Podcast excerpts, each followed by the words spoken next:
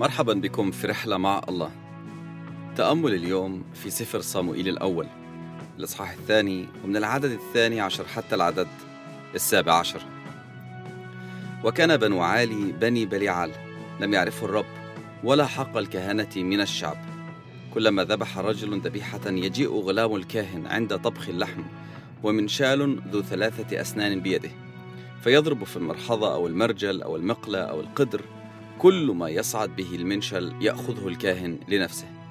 هكذا كانوا يفعلون بجميع إسرائيل الآتين إلى هناك في شيلو كذلك قبل ما يحرقون الشحم يأتي غلام الكاهن ويقول للرجل الذابح اعطي لحما ليشوى للكاهن فإنه لا يأخذ منك لحما مطبوخا بل نيا.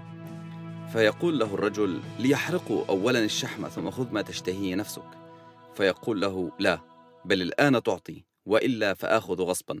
فكانت خطية الغلمان عظيمة جدا أمام الرب لأن الناس استهانوا بتقدمة الرب.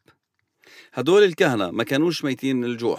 لا الله كان مهتم بتسديد احتياجاتهم من خلال العشور ومن خلال اللحوم اللي كانت بتتقدم لكن كان في شروط معينة لازم يمشوا عليها.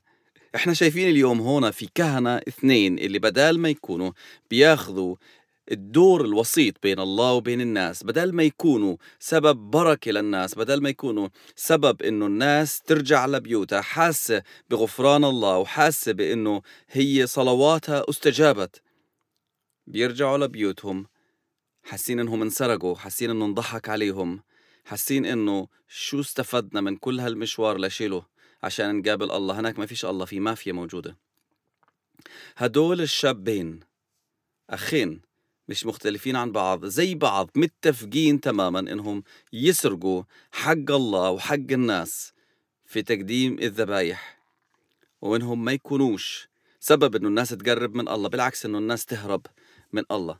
ليش هذول الشباب كانوا زي هيك؟ شو اللي صار في حياتهم خلاهم يكونوا بهذا الشر مكتوب إنهم لم يعرفوا الرب؟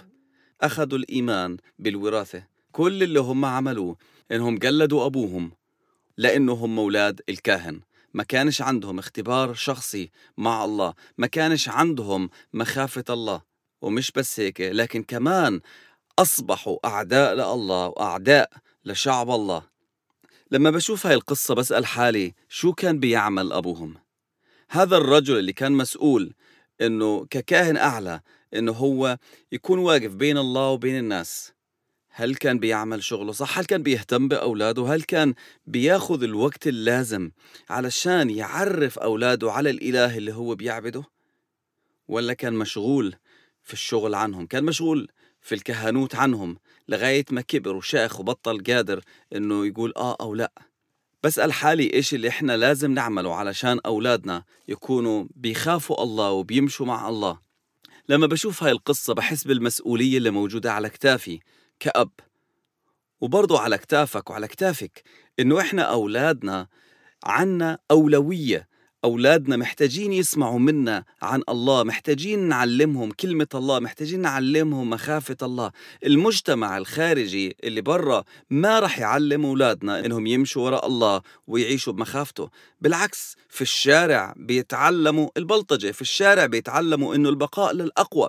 أنا مش بحكي إنه أولادنا أخلاقهم مش كويسة لكن أنا بحكي إنه حياة الاستقامة مخافة الله بتبتدي في البيت بتبتدي لما الآباء والأمهات بيصلوا مع أولادهم بيقرأوا معاهم كلمة الله بيعلموهم يحفظوا وصايا الله وبيسألوهم عن مسيرتهم مع ربنا خلال اليوم واحد من الناس اللي تعرفت عليه قال أنا كل يوم قبل النوم بصلي مع أولادي على إيش أنتوا شاكرين لله اليوم؟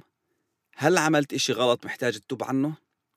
هل أخطأت لحدا؟ محتاج تتأسف له. كل يوم قبل ما يناموا أولادي بصلي معاهم بهذه الطريقة. وهذا الشيء بصراحة عجبني لأبعد الحدود. أنا ما كنتش بعمل زي هيك.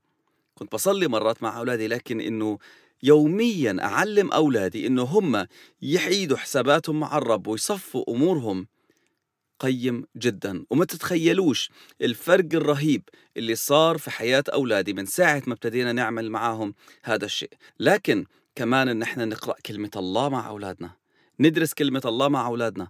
شو بتتعلموا عن الله؟ شو لازم تغيروا في حياتكم؟ هذا الوقت اللي بنصرفه في استثمار في حياة أولادنا الروحية. حتى لو إحنا بناخده من شغلنا بناخده من أمور ثانية مهمة. بيفرق في حياة أولادنا.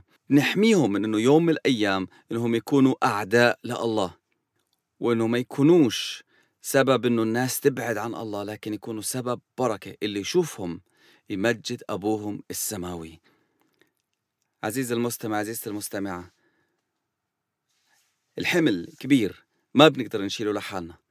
لكن الله موجود إنه يساعدنا. كلمة الله موجودة إنها ترشدنا. كيف نقدر نعيش باستقامة؟ وكيف نقدر نساعد أولادنا؟ إنهم يلاقوا الرب ويعرفوه.